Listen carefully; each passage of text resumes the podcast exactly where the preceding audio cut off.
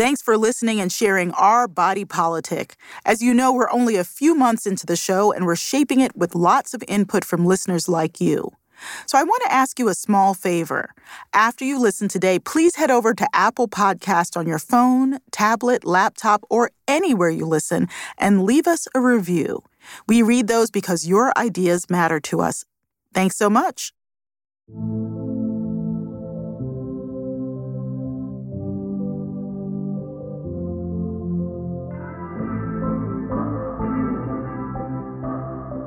This is Our Body Politic. I'm the creator and host, Farai Chideya.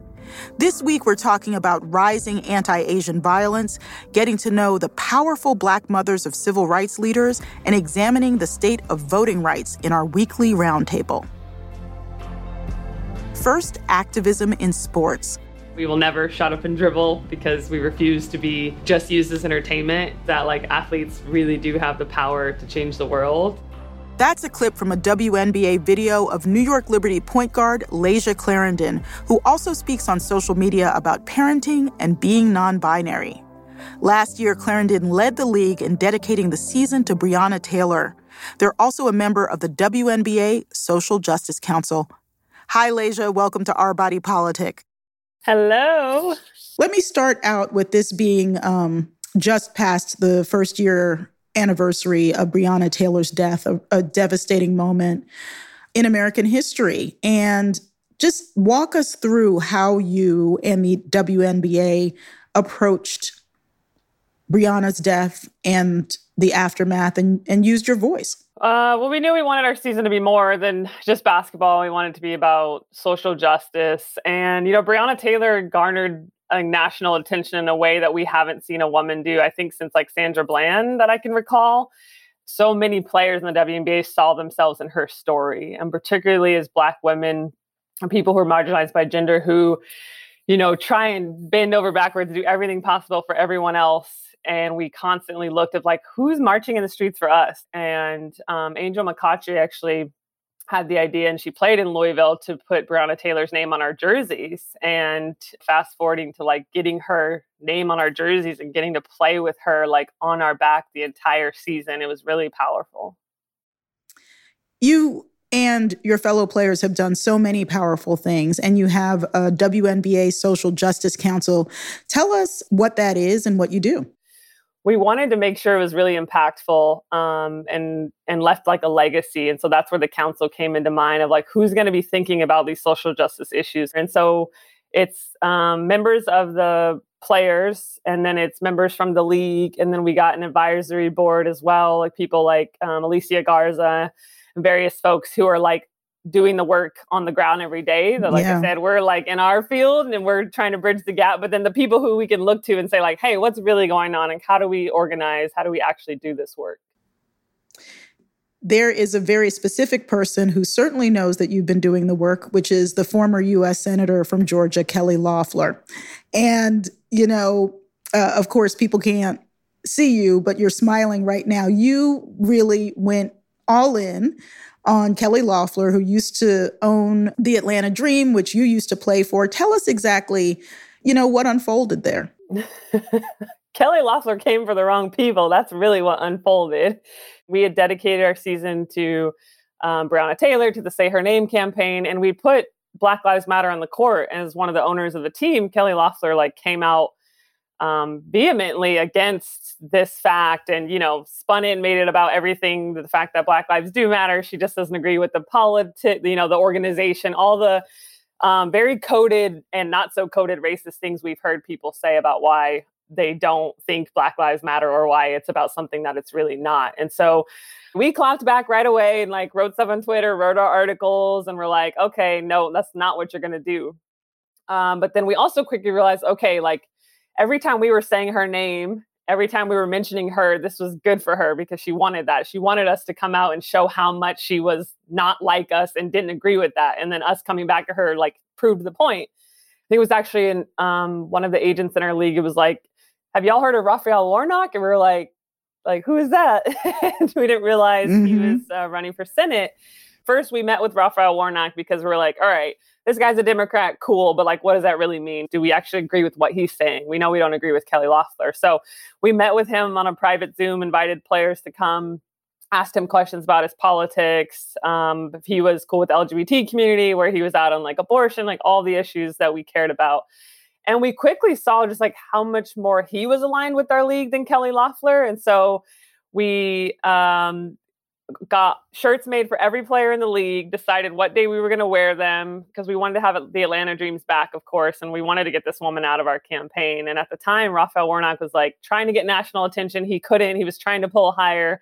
And we did something crazy. Like it was, I don't know, was six figures that he raised within the first 24 hours of when we um, came out in support of him, like skyrocketed him into the national um, zeitgeist. So he got the attention that he deserved. And then it became all of our teams reposting it, which is really cool too, because the W is not supposed to be partisan, but like if the players are wearing something, which is what's really cool about the grassroots movement, like we're just players. So we all wore the shirts. And then, okay, the Chicago Sky reposted it because their players are just wearing the shirts. Like New York Liberty's posting it because their players are wearing it. And you quickly saw it was like the whole league was focused on like getting this woman subtly, not so subtly out of our league. And not only uh, did you did she end up no longer being senator, she also is no longer part owner of the Atlanta Dream. And we have a little bit of tape of Renee Montgomery, um, two time champion, uh, becoming vice president of the Atlanta Dream and part owner. I am now the co owner of the Atlanta Dream, and I'm so excited. I have so much to say. What did that moment mean to you, Layshia, when Renee became um, part owner of the team that you used to play for? I think it was big. One, to see a former player, two, to see a Black woman in our league get to a position of power because you want those people who have played the game, who understand the W to be in those positions of power. And that's so often what we don't get. We get, you know, come lend your voice, come talk to us, maybe come tell us how the team should run better, but you don't actually see us get to be in those positions. So I think it's really cool. You're not only someone who has been doing all this work within the WNBA, you also, just by being really open with your personal life to to the extent that it's safe on social media i think that you have really opened up to a lot of people. And when you posted pictures after your top surgery and talked about that on social media i bet it it got a lot of people thinking. So explain for for people who don't know what top surgery is and how you view your gender identity. It's a good question. So top surgery is it's basically a double mastectomy. I wanted some pec contour. Some people have their breasts removed and they want it to be more of a non-binary look or still look between a boob and a pec. So there's no one way to do it. But top surgery is basically like remove some breast tissue because you don't want your breast to look that way anymore. And my gender identity is non-binary. I identify as trans as well. Like trans is the umbrella term I identify as like both man and woman and neither. Like I my gender is on a spectrum similar to sexuality. And so yeah. for folks who don't understand the binary, it just means like it's very rigid, especially in our country. It's like man on one side, woman on the other side. It's why we throw gender reveal parties for our babies. It's why blue is on one side, pink is on the other side, why the restroom is men and women. And so I'm a person who's like, I'll flirt with both of them and all everything in between. And I might like to use this restroom or that restroom, or I might be wearing lipstick one day, but also I didn't want breasts anymore. So people are like, wait, why are you wearing lipstick if you don't want boobs? I'm like, because I'm non binary, because I don't subscribe and mm-hmm. I don't fit into any of these rigid binaries, rigid identities that we have. You once also wrote an op ed where you wondered if it was possible to be both gay and Christian. So, how have you worked things out since then? It's so possible. I would tell my younger self. I now realize being wholly, fully gay, fully myself, fully trans, fully embodying this person I am today, like is getting me closer to God. For so long, I thought that was the thing that was keeping me away.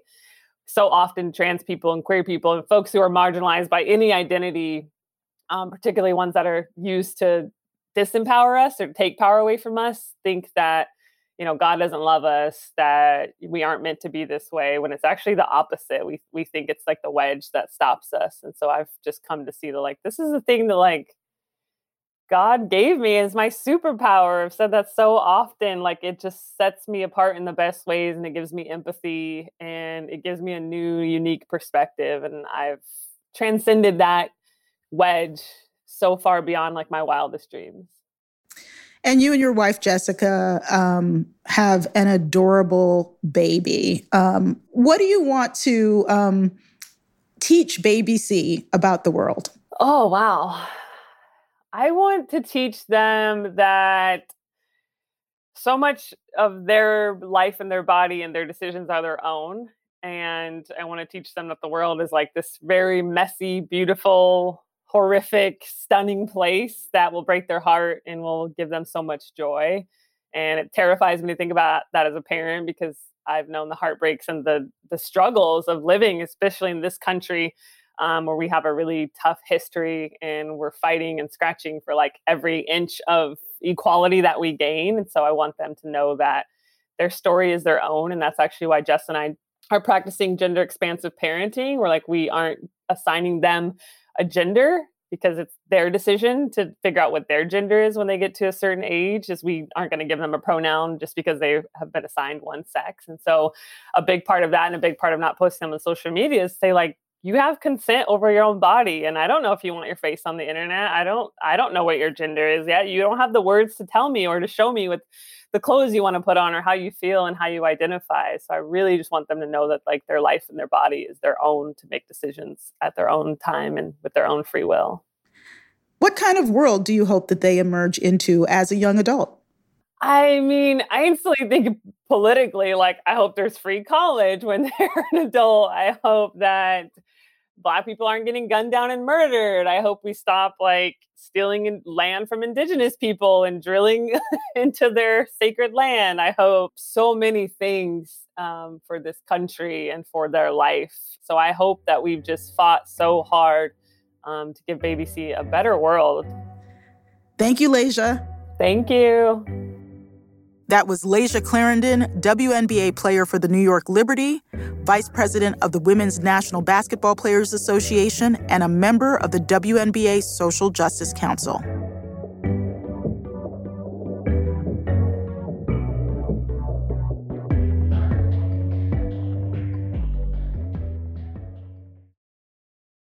The shootings at three massage parlors in Atlanta, Georgia have raised many lingering concerns. With eight people dead, six of them Asian women, the specter of a hate crime hangs in the air. There's also the possibility of human trafficking. Around the U.S. and other Western countries, such quote unquote spas can serve as fronts for businesses selling sex and places where women might be trafficked. A 21 year old white male has been charged with murder and assault. To some, this is just the latest in a long string of anti Asian hate crimes and aligns with rising white supremacist movements. Here to talk about it with me is Marion Liu. She's an operations editor at the Washington Post and writes for their newsletter on race and identity called About Us. Welcome, Marion. Hi, nice to talk to you today. This is, to me, such a huge moment in the life cycle of America. So many people have been trying to track uh, the anti Asian violence in the country, and you are one of them as a reporter. What is your reaction to the violence that we witnessed this week targeting Asians and Asian Americans? It's horrific. It's heartbreaking. I mean, and it's not anything new. It's been going on. There's been a history of it. There's actually been a history of Asians and Chinese associated with disease. It's gone way back. Um, and actually, at the start of the pandemic, I wrote a story in February, last February, about how it's getting bad. And then almost booking it to the day, you know, I wrote a story just recently about how it's been getting so much worse. Yeah, I mean, it's really been a lot of community groups that are tracking hate crimes and offering resources and sounding the alarm. Give us your perspective on what you see about sort of official response and community response. One of the biggest groups is called Stop AAPI Hate, Asian American Pacific Islander Hate. And the reason why they started is they actually asked the California Attorney General for help. And we responded back with they had no capacity. So this San Francisco State professor teamed up with several nonprofits and started a site basically where you can input if an incident happened. But that's largely underreported because there's a cultural, first, there's a cultural tendency to not speak out. There's a saying in the Asian community that the nail that is highest tends to be hammered down. So there's a tendency not to speak out. There's also language differences. And on the top of that, for something to be a hate crime, it has to rise to a pretty high threshold. The impetus is on the victim to prove that it was racist. And a lot of these cases, it's a silent crime. There's nothing said. And it, you know, maybe ended up charged as an assault. So in like one case, I talked to a Filipino man. He was getting off the subway, 61 year old senior, getting off the subway in New York, and he was slashed from cheek to cheek with a box mm. cutter. Nothing was said, ended up being assault. Right. In this case, there are so many different factors that people mm-hmm. are going to examine in the coming weeks and, and months. One of them are uh, the reports in Korean language media that um, the shooter, the killer, did in fact make statements about killing Asians, which is still developing at the time we're talking to you. And then the other is the question of gender and the intersectionality of gender and race in this killing. Um, what are you looking at reporting on in uh, as you continue your work on this? It's hard because so many things, like you said, intersect. So, like race and gender and sexualization intersect. So, you can't talk about Asian female without talking about fetishization. It's like all put together. So, I've been um, just got off the phone before talking to you with the trafficking organization. They made a really good point that a massage parlor in Asia is considered, you know, part of health, upkeeping your wellness and your well-being. But in America, in Asia, you know, massage parlor is, well, the person told me, wink, wink, there's going to be more. They say that most women, it's not a choice. And they end up there, you know, maybe out of debt or as a way to pay off immigrating here. And what's sad is like, what a way to end the American dream. It's just mm. devastating. That is. And um, as we look at the questions around this case and also around the larger question of anti Asian American violence, what do you think Americans need to learn and what are you trying to do with your body of work? There is not much education on this. I mean, even for me, I had to be informed. There's nothing, you know, you don't learn about this in school. You don't learn that there was a Chinese Exclusion Act in 1882 where you know these there were these laws where we couldn't immigrate, we couldn't you know vote, we couldn't even testify for ourselves, and a lot of this wasn't even changed until the 1950s. Also, what's hard is Asian Americans. We don't know about our own history. We have been here for maybe five plus generations coming back from the railroads but a lot of us are newer immigrants. For me, I'm the first generation born here. So we won't mm. even know about our history in our own history in this country. So it is very important to be informed. And so is there anything that you're working on now that that we can look out for your work? That's a good question because I'm working right now on a piece about what Asian American the community can do. My community doesn't usually go out and speak out and seek help. So the story would be resources and what to do, you know, if also your friends are Asian and you want to help them. And I think the very first thing you can do is if you know somebody who is Asian, ask them how they're doing ask us how we're doing, ask us how our parents are doing. It's been elders just taking a walk, you know, that's been shoved down on the ground.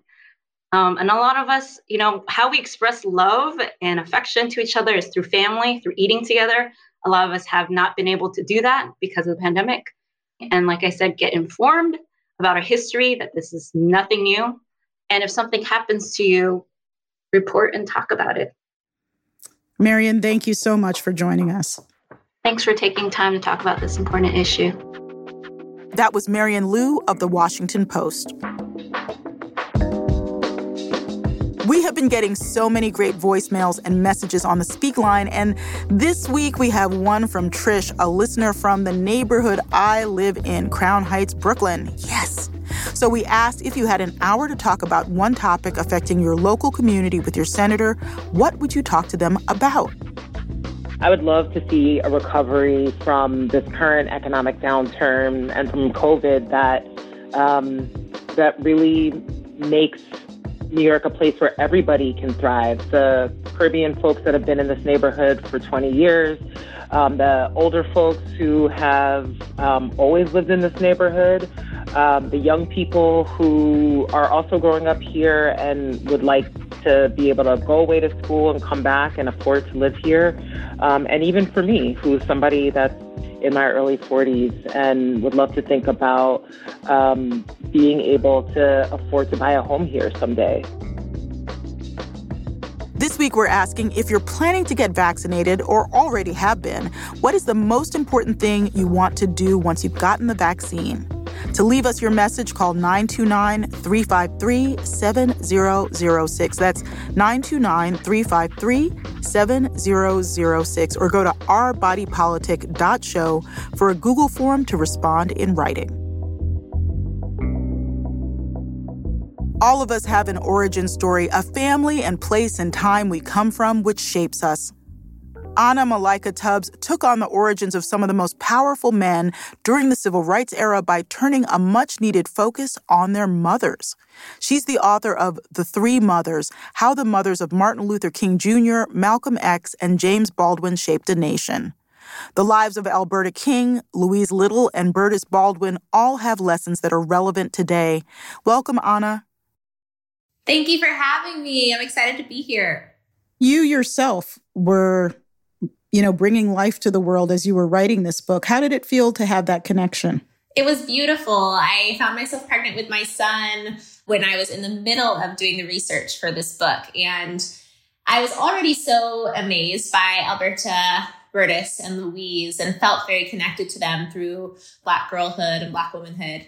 But to go through that experience myself of becoming a mom and really understanding both the excitement and the deep love that you have for your child even before you meet them. But you've also experienced extreme worry and extreme fear, and especially as a Black mother, um, where it's already so dangerous to be pregnant as a Black woman in the United States, to go into labor and delivery as a Black woman in the United States. Um, but then, even if you do survive that, the experience of yourself and your child in the world um, beyond your home is really scary. And so learning from them gave me not only hope and inspiration, but very tangible guidance on how you teach your children to be aware of what's happening in the world, but also to not allow them to be defined by those limitations, but instead to see themselves as change agents I have to say that of all the stories, Louise's to me just absolutely caught my heart. Um, can you tell us a little bit about her and the arc of her life? Absolutely. And you know, it's so interesting. Everybody relates very differently to each of the three, and different stories stand out to each of us. But I think one of the reasons Louise really stands out is that you feel even more shocked that you didn't already know these things about her. Um, yep, that was me. Fact, yeah. the fact, you know, she was born in Grenada. Her grandparents were what are called liberated Africans, which means that at one point they were enslaved. And then at some point, the law changed in maritime laws and they were able to gain their freedom. And so they knew what it was like to be enslaved. And they also held very strongly the need to keep their independence, keep their freedom and taught their children and their grandchildren, again, strategies for maintaining that, that you needed to be self sustaining, know how to grow your own food, have your own trade, um, etc. And also be aware of this continued fight for freedoms, that it wasn't guaranteed, but we also couldn't lose it. And so Louise grows up with this experience. And so she leaves Grenada when she's only 17 years old to join an international movement for Black lives um, through the Marcus Garvey Pan Africanist movement. And she eventually becomes one of Marcus Garvey's closest confidants. She writes letters for him. She writes for the Negro World newspaper. She's a branch secretary, just this incredible activist from this very young age. And this is how she meets her husband, which becomes important because they're sent around the United States, um, joining communities that are already responding to white supremacist violence um, with this courage that they want to continue to incite. And so because of this, the Black Legion, which is kind of like a KKK group, follows them everywhere and really persecutes their family and attacks them in many different ways. And this leads to their home being burned down. It eventually leads to Earl, her husband, being murdered, as well as her being put away against her will for 25 years of her life in a mental institution.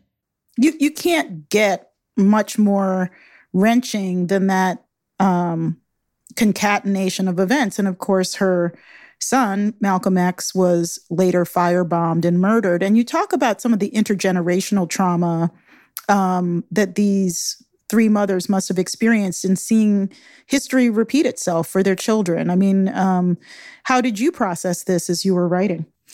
It's heartbreaking. It's tragic. And I was very intentional to put this fact at the beginning of the book that all three moms are going to outlive their sons. I think we so often talk about the loss of Malcolm X and MLK Jr. and James Baldwin, even though it happened later as if it just is kind of a moment in history and we don't process how painful that is the loss of life, the battle again for our freedoms. And so I say this at the very beginning so we understand the humanity of these families and especially these women who, in many ways, sacrifice their sons to something much larger. So the book is a combination and a balance between understanding the very painful realities and also understanding the ways in which Black women still continue to create life, not only through their children, but through their activism, through their art, through their writing to move forward and also progress the country forward at the same time. There's so much more to all of the stories in this book, but um, we don't want to give everything away, and I'm going to wrap it up. Um, you have this great quote, um, a very painful quote, but but an amazing quote from Audre Lorde, Raising black children, female and male, in the mouth of a racist, sexist, suicidal dragon is perilous and chancy. If they cannot love and resist at the same time, they will probably not survive. And it goes on a bit from there, but that just kind of you know was a gut punch um, how do you as someone who is a mother and who is someone who has the ability to uplift mothers through this writing and this deep research. How do you process a statement like that? And where do you want to leave your readers?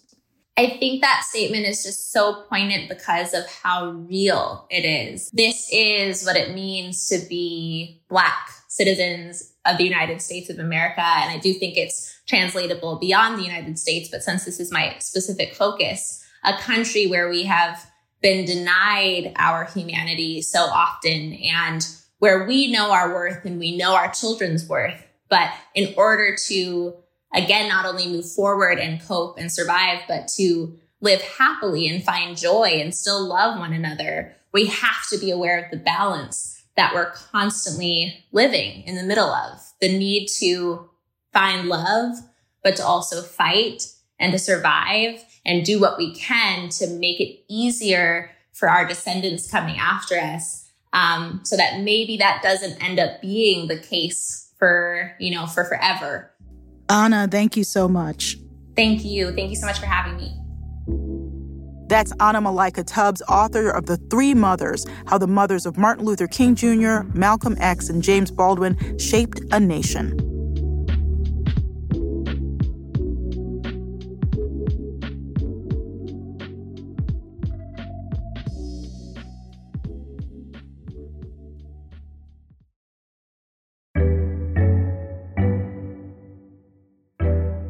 Each week on the show, we bring you a roundtable called Sippin' the Political Tea. And this week, part of the tea is that we have a happy birthday to Errin Haines of the 19th, uh, our regular contributor who cannot join us today. And we um, love that we get to celebrate her just a tiny little bit at the top of the roundtable. And so, sitting in for Errin Haines, is our very own executive producer, Juleyka Lantigua Williams. And also, we've got our body politic contributor, Jess Morales Rocketto, Civic Engagement Director at the National Domestic Workers Alliance. Welcome back, Jess. Hey, I wish you could have seen the goofy little dance I did for Errin. Happy birthday, Errin. Absolutely. And Juleyka, it is so great to have you on. Hey, this is awesome. Thank you for having me. So, obviously, happy birthday, Errin. We love you. We miss you. But I want to get us started with something much more somber uh, the horrific massacre in Atlanta, Georgia. Here's Vice President Harris uh, speaking about it. I do want to say to our Asian American community that we stand with you and understand how this has frightened and shocked and outraged um, all people, but knowing the, the increasing level of hate crime against our Asian American um, brothers and sisters. We also want to speak out in um, solidarity with them and, and acknowledge that none of us should ever be silent in the face of any form of hate. Farai, we've been looking at hate crimes against Asian Americans for the show. You have been keeping an eye on it. And then this happened. What was your reaction? Oh, I'm just heartbroken. I mean, I think that um, all of us on this roundtable are members of communities that are sometimes demonized and victims of hate crimes. And it is it is anyone's pain is my pain. And I'm sure that you feel the same way. And also, as a reporter, I've covered racial extremism for 25 years. It's even more complicated in that, you know, because some of this violence is really unprecedented, that generations are mourning together. A lot of these attacks are hitting elders. And so, um, just to, to go to the stats, there was a report released uh, by the Center for the Study of Hate and Extremism at California State University, San Bernardino, that found that last year, when overall hate crimes dropped 7%, they rose 150% for Asian Americans. And you have to remember that most hate crimes never get reported as such. So this is an epidemic. It's an epidemic within an epidemic because of um, many factors, including the weaponization of hatred in politics and also the weaponization of, uh, you know, a false narrative around Asian Americans being, you know, the problem with COVID. So it's uh, it's it's tragic, not unpredictable, unfortunately, but tragic. Absolutely. Um, my reaction the night as the news was breaking was just thinking about my team and thinking, oh my God, it's going to be a hard news day tomorrow for us. Um, because many of us have lived through these tragic events and having to report and having to sort of put on an analytical face when you're really angry and when you're feeling anxious and when you're literally afraid for people in your lives. And so it's been tough. Jess, you're someone who has seen this kind of violence before in your work advocating for immigrants. Mm-hmm. How did you feel about the events? Yeah, I mean, I really echo many of the same feelings you all um, both alluded to. And I think the other piece I would just add is, you know, I work really specifically on gender based violence um, and the ways in which um, sexism and patriarchy come up in our world all the time. And um, my boss, Ai-jen Poo, a Chinese American woman, was really talking about how she recognized what it was, of course, anti Asian American sentiment, but also specifically anti Asian woman sentiment, and really targeted at workers who are um, often sexualized, certainly marginalized, sometimes even trafficked in um, their work at nail salons or massage parlors. Um, and, you know, I think that that part is really, really important because it is about race, absolutely, but it's also about gender. And as you alluded to, Juleyka, the work I do with immigrants, we see this over and over again a real targeting of women in particular in the context of hate crimes um, in you know the Trump era, and of course in beyond. We talk a lot on this podcast about how Trumpism is still alive and well, even though Trump is not the president. And I can't think of a more like devastating example of that than this. Yeah, agreed.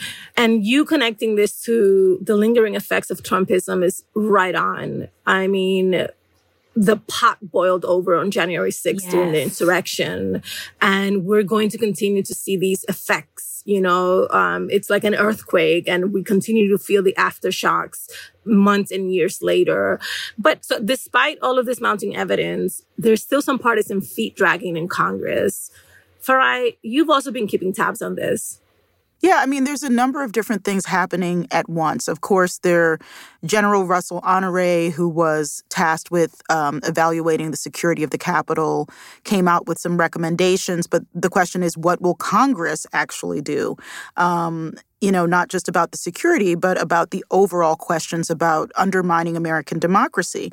And um, Speaker Nancy Pelosi um, of the House, of course, you know, leader of the Democratic Party in the House was really trying to put together a 9 11 style bipartisan commission, but bipartisan is, you know, not selling too well on the Hill these hmm. days. Mm. And so it seems as if that whole plan to have a bipartisan commission may end and there will be um, you know, since uh, the House and Senate are controlled by the Democratic Party, um, though very thinly in the Senate, um, since it's technically a split, the Democrats will control these commissions likely to emerge. And it's very likely that Republicans will say, oh, you got the narrative wrong. And we're already seeing a lot of sort of um, not just retrenchment, but defiance. You know, mm. lawmakers saying, oh, I would have been much more scared if these were Black Lives Matter protesters, but I feel comfortable with the people who entered. Hmm, let's see. So they defecated on the floor of the Capitol, which people of color then cleaned up.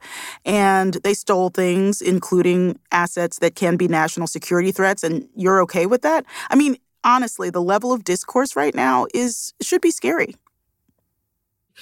So, what is the average voter to do? What is the response that could potentially get our lawmakers' attention, Jess?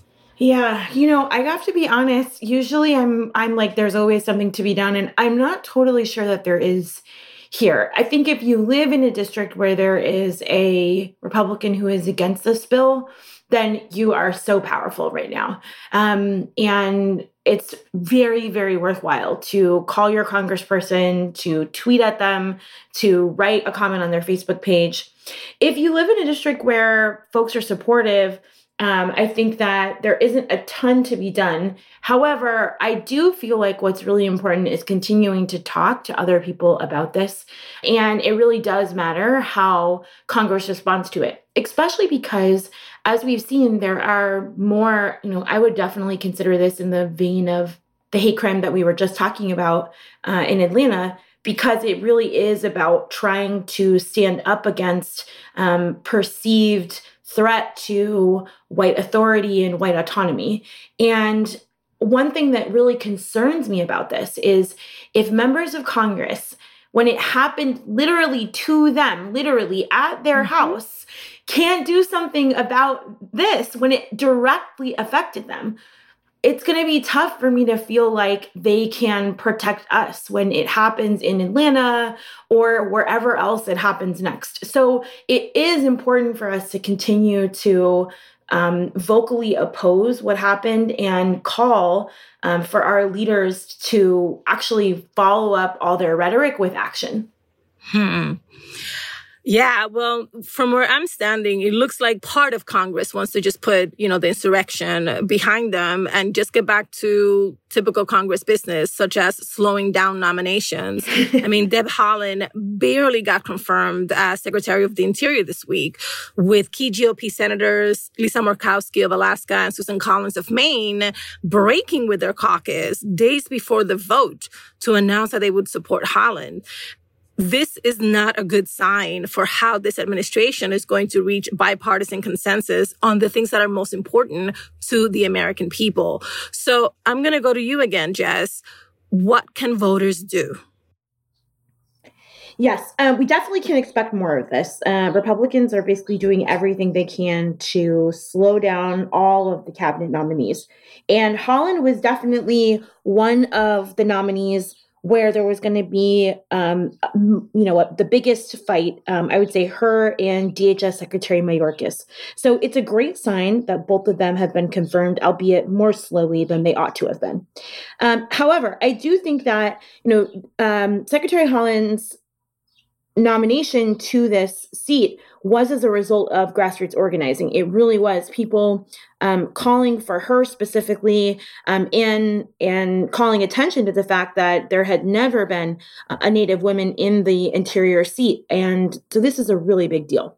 What people can do around this is really making sure that they are um, being supportive, outwardly supportive of these nominees. Uh, President Biden's cabinet is actually, I think, quite a bit more racially diverse, but also um, progressive than people had expected. And we really do have to give political cover, especially to moderate Democrats, um, for supporting these nominees.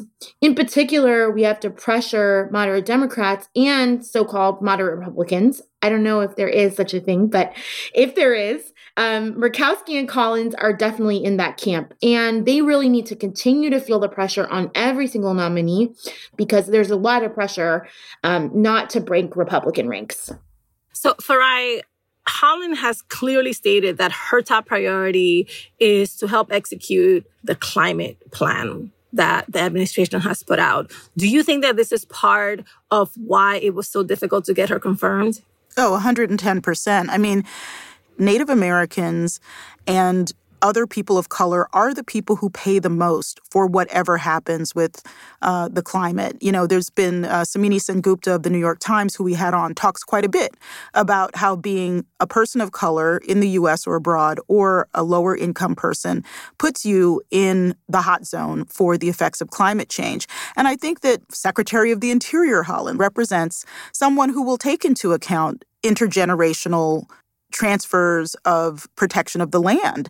When she came on our show, she talked about being a 35th generation New Mexican. You know, before New Mexico was New Mexico, the Laguna Pueblo were there. And it's part of her, not just her heritage, but her philosophy to take into account where she comes from and who's going to get what in the future. And I think that that's extremely healthy, but some people don't. Oh man, you just hit home for me with that point because I remember when I was studying journalism, you know, two decades ago, I'm from the Bronx where historically we have had astronomical rates of asthma among residents, especially mm-hmm. children, and where, you know, up until gentrification in the last, you know, five years, it was hundred percent black and brown people. And I remember very distinctly choosing between, you know, political journalism and environmental journalism mm. because I thought, who's going to do something about this? Who's going to write about this? It's not in the New York Times. It's not on CNN. I'm going to do something about this. And let me tell you, there are still days when I read about the environment and I say to myself, you should have chosen to be an environmental reporter because you could have been part of this conversation. And so I'm hoping that, you know, someone like Secretary Haaland being, you know, in such a position of authority will motivate a lot more people because the environment is not a vague concept. It is quite literally where we live and we exist. And it is impacting all kinds of populations and especially very active voting populations uh, across the country. Let's, let's talk about some of the things that we're learning coming out of Florida. So about 47,000 Floridians, mostly people of color, had to follow up with election officials about their ballot to make sure that their vote would not be disqualified. How does that even happen? Oh my goodness. This is one of the things that makes me so mad. This is such a ridiculous form of voter suppression. This idea that your ballot needs to be cured. First of all, it means something about your ballot was sick. It's like we are are sick or like messed up or something like oh my gosh, it just drives me just everything about this just oh gets me so angry. But what what happens is this is really about um, kind of like signatures and uh, also about filling out the form. The form is designed to be as confusing as possible, and the way that the signature works, it it means that you have to kind of like match your signature every single time, and that is in some states like a stroke by stroke situation. So you know, as you know, you don't sign your signature the same every single time, always. And all of this, and even if you did, it doesn't matter because all of this is about these sort of bureaucratic voter suppression of making it as difficult as possible for you to fill out a form correctly and then have that form counted. It really is truly reminiscent of the sort of like literacy tests that used to be mm-hmm. given. Um, it's, it's very much that in modern times. So the fact that this has happened, uh, you know, like in some ways, this report I think is an exact evidence of that, which is who were the people who had a problem? Of course, they were young people. Of course, they were people of color because that's it's who it's designed to suppress. So, and this doesn't just happen in Florida, it happens in Georgia, it happens in a lot of other states.